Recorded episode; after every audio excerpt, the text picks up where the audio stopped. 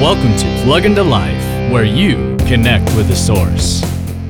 Are you being unjustly accused and oppressed? The devil loves to bring accusations against God's children. These take on different voices like, You have gone too far, you're never going to get out of this mess, God has forgotten you. I want to share with you a picture of God that greatly helps me when I see no way out. It's found in Zechariah 9 14 to 15. The Lord God will blow the trumpet, the Lord of hosts will defend them. Yes, God is our defender. Don't despair when the load gets heavy. Remember who is on your side. It is the God of the armies of heaven who will defend you. If God is with us, who can be against us? He's our ultimate defender. Woohoo! For more insights and resources, plug into Jesus101.tv. That's Jesus101.tv.